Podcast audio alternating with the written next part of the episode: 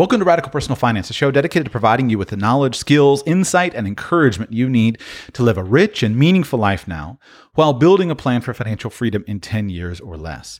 Today on the show, I want to talk to you about how to harness the power of individual solutions so that you can have a more positive frame of mind, a more optimistic view of the future, and more power in the present to actually accomplish the change that you would like to see. About 90 seconds of background. Over the last two weeks, I have finished recording, outlining, and producing my newest course, which is called How to Survive and Thrive During the Coming Economic Crisis. I'm really proud of it. It wound up being uh, 13 hours and three minutes of very carefully uh, edited and, and, thought out content, trying to answer all the questions that I could anticipate on how to survive and thrive during any coming economic crisis. I laid out a, a raft of solutions that I'll put up against anybody else's solutions in the world as being effective and, and low cost, or at least relatively low cost, good, effective insurance policies to put in place in your life to protect you against an economic crisis. And yet, the whole time I did that, I was struck by how simple and feasible my solutions are for the average person, and yet how utterly impossible any collective solution is for the average person.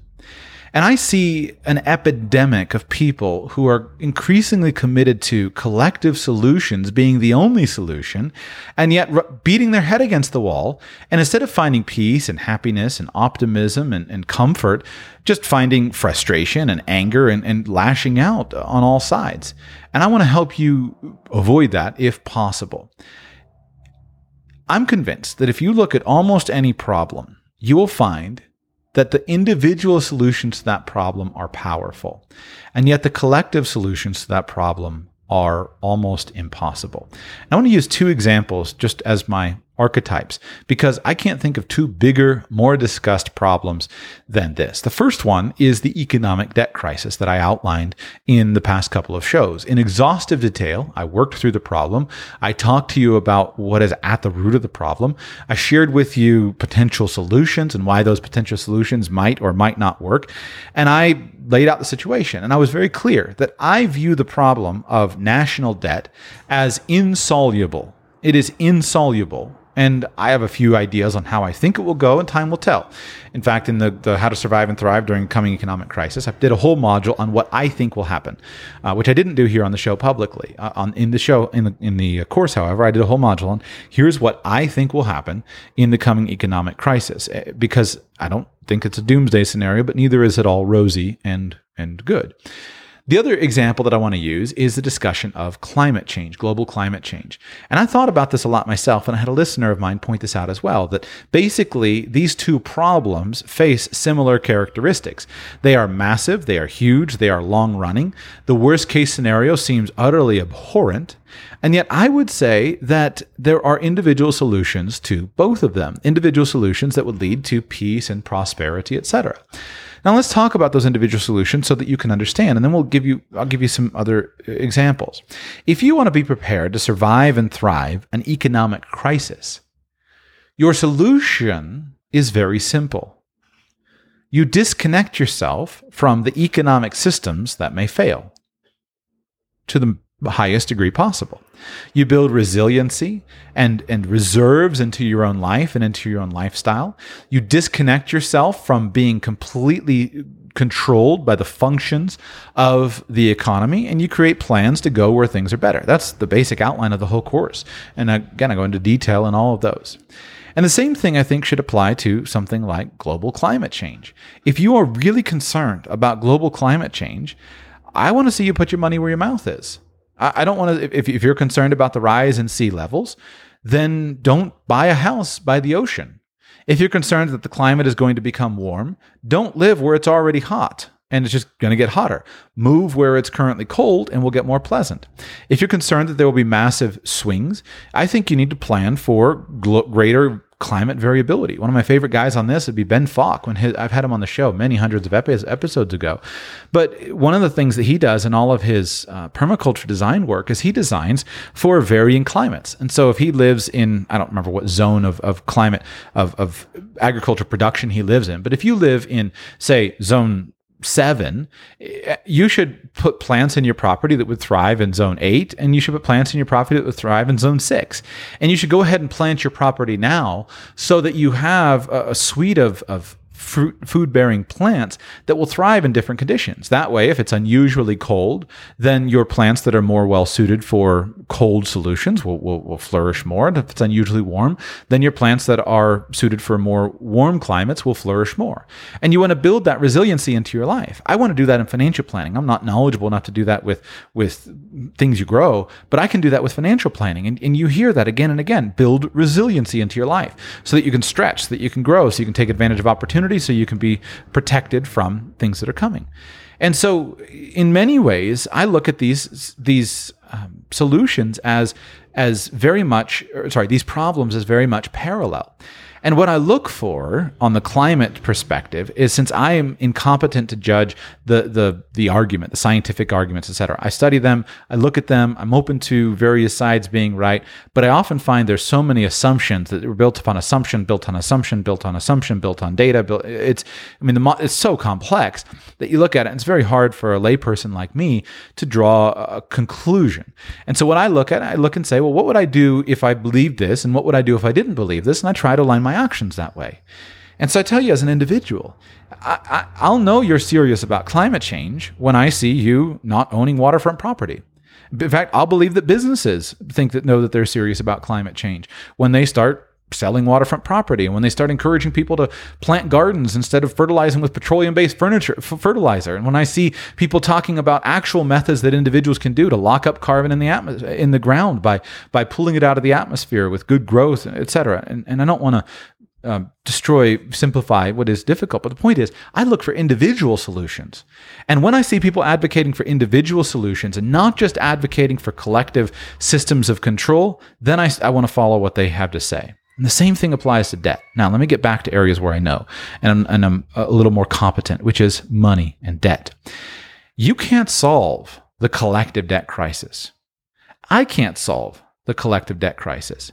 And I'm not going to waste much of any time talking about solutions or, or wrestling with it. I'm not going to be out arguing for higher taxes or lower taxes or change this or change that. I'm not going to waste my time with that. What I'm going to do is I'm going to look at it and say, what can I as an individual do? And then how can I teach other individuals to do what I see able to be done? And exactly the same thing, I'm not going to waste my time dealing with big, giant climate arguments and arguing about taxing the whole world to try to make things better. I'm going to look and say, what do I see individuals do? By the way, I would commend to you one piece of hope. If you are really struggling, if you, and I know many people are, where they evidently this is an epidemic among young people, where you feel like there's no hope, there's no, you know, no future, and people are talking about not having children. There's a big latest thing about we're not going to have children because how can you have children when there's a debt cri- uh, a climate crisis coming, et cetera. If you feel that way, I would, I would beg you, go and educate yourself on what some people in the world are doing with regenerative agriculture. The, the, the, video that disabused me of any concern about climatological future, years ago, I found Geoff Lawton's book, uh, sorry, his his old video called "Greening the Desert." And Geoff Lawton was a, a, permaculture designer who was given a plot of land near the Dead Sea, which was just a totally destroyed plot of land. And he was said, "What?" He was given the cha- the task, "What can you do with this plot of land?" And when you see the results that he got on a tiny little budget, and then you see the power that he has been able to, uh, the things that he's been able to do over the past decade or two with very little money, and just it, it's it's life changing, it's world changing. And I would guess, although I'm not sure, I would guess that Lawton has major concerns about the future of the planet. Obviously, he does.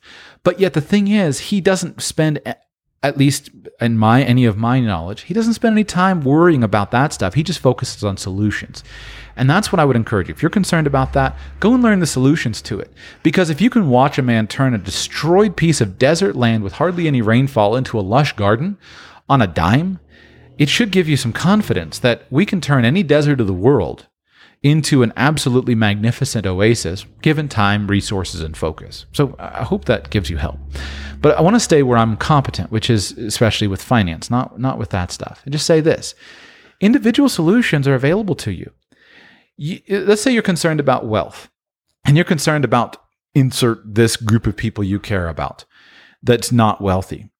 You probably can't do anything to help that giant group of people.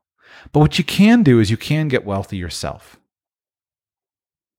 You can't get your preferred group to get wealthy, but you can become wealthy yourself. You can't control those people, but you can control yourself. And then if you control yourself and you get wealthy, you can teach one person and another person and another person and another person. And this is going to be far more effective for you than any advocacy for big forced solutions on people. Just choose an individual solution and then teach that individual solution to another person. The pathology of thinking that you can control other people, no matter how well meaning you are, will lead you to insanity. But you don't have to do that to make a change in the world. Just change yourself and set an example for your neighbor. Set an example there. Collective solutions are always hard, but individual solutions are easy, or at least feasible. They're doable. Interestingly, collective solutions rarely work, but individual solutions almost always work because the individuals have a stake in the game. They're willing to change their actions if it's not working. Collective solutions often don't work just simply because there's no accountability. Somebody will come up with some solution, some government will fund it to the tune of hundreds of millions of dollars. It won't work, but they won't ever admit that it won't work. They'll just ask for more money. But yet the individual looks at what's not working and says, that didn't work, I'm going to change. As individuals, we can change on a dime. You don't have to depend on anyone else for your life decisions, just change yourself. Collective solutions will usually lead you to frustration because you'll be frustrated. Why don't these people see what I see? Why don't those people do what I think they should do? Whereas individual solutions will usually lead you to satisfaction and confidence because you'll make the decisions that you think are right. You'll test the results of those decisions. If you like the results, you'll do more of it and you'll grow increasingly confident. So don't waste your time arguing for collective solutions. That means you'll probably fail because you'll spend so much time and energy arguing for those things. You'll miss out on, on what's before you, on the simple things that you can do. Don't do it. Focus on your individual solutions. And uh, just, I've talked about a debt crisis, you can put in place a strategy to survive and thrive in any coming economic crisis. You absolutely can. In every crisis, there are people who not only hang on, meaning survive, there are people who get rich because they're prepared for crisis. Now, you can study what happened, you can study what they did, and you can do the same thing. There's not a 100% guarantee, obviously, just like there's not a 100% guarantee that any of us are on the earth tomorrow. But there's a very strong guarantee and you're going to have a lot more success if you make a plan for yourself and your family than if you try to change the US federal government. With climate change, if you're concerned about climate change, make a plan. Figure out what you can do on your property to take carbon out of the atmosphere. I have immense respect for so many people that I have found who are so productive, and you study what they have done and how they have made their land productive and how they've used grass and, and, and vegetation to take carbon out of the atmosphere and, and all these things. I have immense respect for them. That's that is the thing to do. And then the same thing with people who drive big big scale solutions. But pay attention to the people who move. If you're worried about it, move. Go where you're not going to be impacted, etc.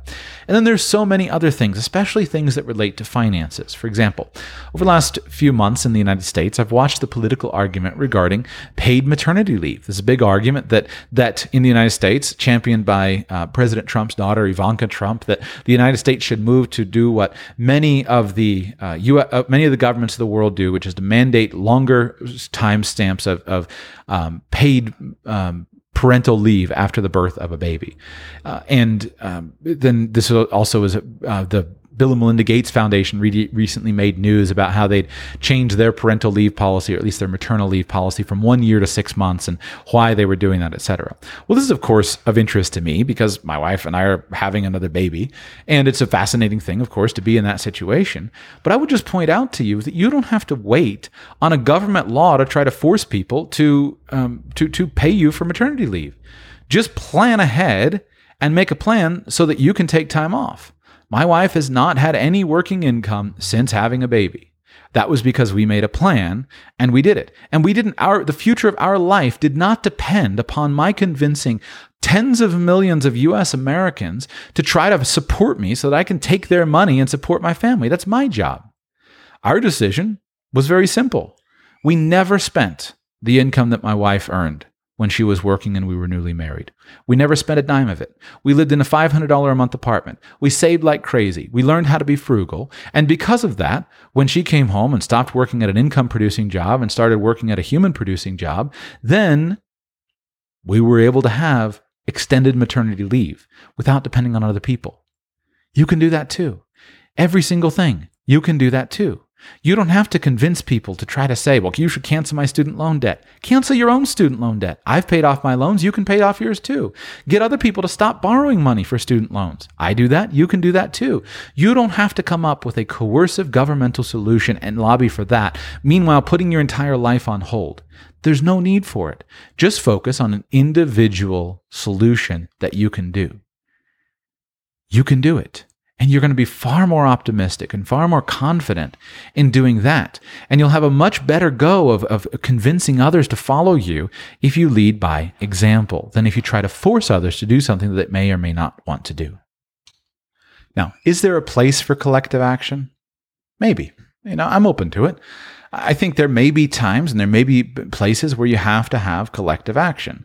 And I could make a list of, of specific issues where I think you do have to have collective action, uh, where I think ultimately a collective solution is required. But what I would say is you will never get collective action to work until you have a long history of individuals who inspire other individuals. Forcing people to do something does not work in the long run. Those convinced against their will are of the same opinion still. You can put a law on me, forcing something on me. But unless you convince me that it's the right thing, you're not going to get compliance from me. And I think you look at that, if you look at at least the US American society, look at the US American culture, as people go nuts trying to force other people and stop, and, they, and they've stopped respecting our individual autonomy to run our own lives, run our own lives as we see fit, and be responsible for the results. And people try to step in and say, well, I'm going to take over these decisions for you. Nonsense. You, you're not making any progress. You're not winning any converts. So start with your individual action and recognize that you as an individual can put in place a plan that will provide you with almost any solution if you'll stop worrying about other people. If you've got $150,000 of student loan debt, and you're sick and tired of having that student loan debt, you will not have that student loan debt paid off faster because you go and join Senator Bernie Sanders' presidential campaign. It'd be much better for you to put the time in Go and get a couple extra jobs, live in your car, and pay off your student loan debt. And a year or two years from now, you'll be out of debt, you'll be free. Meanwhile, you'll watch a whole bunch of other people utterly miserable with the fact that their preferred political candidate lost, or even if they won, with the fact that they can't get the Congress to go along, or they can't get the people to do that, or the people rise up and start in tax protest or something like that. You'll be free because you step up and pay off your student loan debt. If you want to have a baby and you want to have maternity leave for your baby, then sit down and make a plan to have that so that you can have maternity leave for your baby. Don't sit around and think, well, if we just elected the right person in, in office and if, if, if Ivanka Trump could just convince, you know, President Trump to make this happen and we could just get the Congress to go along with it, then I could have a baby. It ain't going to work. Because you let me just say practically on that issue, it's not going to work because you're not going to be hired. And you can sue all day long, but at the end of the day, you're not going to be hired. If somebody is concerned about you bringing a whole bunch of additional costs because now they got to pay for your maternity leave, not going to work. You're not going to be hired. So now your job prospects are going to go down even more. It's not going to work. You cannot force people to do what you want them to do just because you want them to do it, and just because you get together with a few tens of millions of other people. But what you can do is you can put in place a plan where you can have extended maternity leave. That's doable. So you can, on the one hand, sit around and spend the next few years of your life arguing and frustrated about getting things to change. And at the end of, the, of those few years, you won't have a baby and nothing will have changed. Or you can put a plan in place and say, how do we trim our expenses? How do we increase our income? How do we have an extended maternity leave so that I can take care of my baby? In a few years from now, have a baby, happy baby in your lap, and you can enjoy that and you can go on with your life climate change. Don't try to get people to change their ideas on climate change. Just set an example for them. Show people what they can do. And there, on this issue, I beg of you, if you are a strong, if you're strongly concerned with climate change, I have looked for the ideas that people are proffering to say, hey, here's what you can do as an individual. I have looked for them. Do you know who I see doing the most of them? It's people who don't even think climate change is that big of a deal. For whatever reason. Now, time will tell what the situation is, but if you'll focus on individual actions, then you'll be ready to take it on. You won't be have a house by the edge of the sea. You won't be in a hot place that's going to get hotter. You won't be in a place where hurricanes are going to impact you. Move to the to, to the Rocky Mountains, move to Canada, move to a place where you're going to be less susceptible to climate change. And then I'll believe you and I'll follow you, etc. The same thing with debt crisis and many other issues you're not you and I are not going to solve the debt crisis. All we can do is sit back and watch what happens. Now, I'm going to use my platform to try to talk about what I think should happen from time to time. I think there's pl- time in that, just like it's good for us to talk about issues and, and have good arguments and debates, etc. We need to work through those things. And there are things of collective of collective import. But you're going to listen to me a whole lot more when you can see that I have done what needs to be done in order to be protected from that. And I'm going to listen to you a whole lot more when I see that you take something seriously enough to take action. So that's the, summary of what I want to share with you. Just recognize when you face big problems, the collective solutions are hard, if not impossible, but the individual solutions are usually simpler easier, or at least feasible. So start with what's simple and easier and feasible and do that first, and then possibly move on to a collective solution.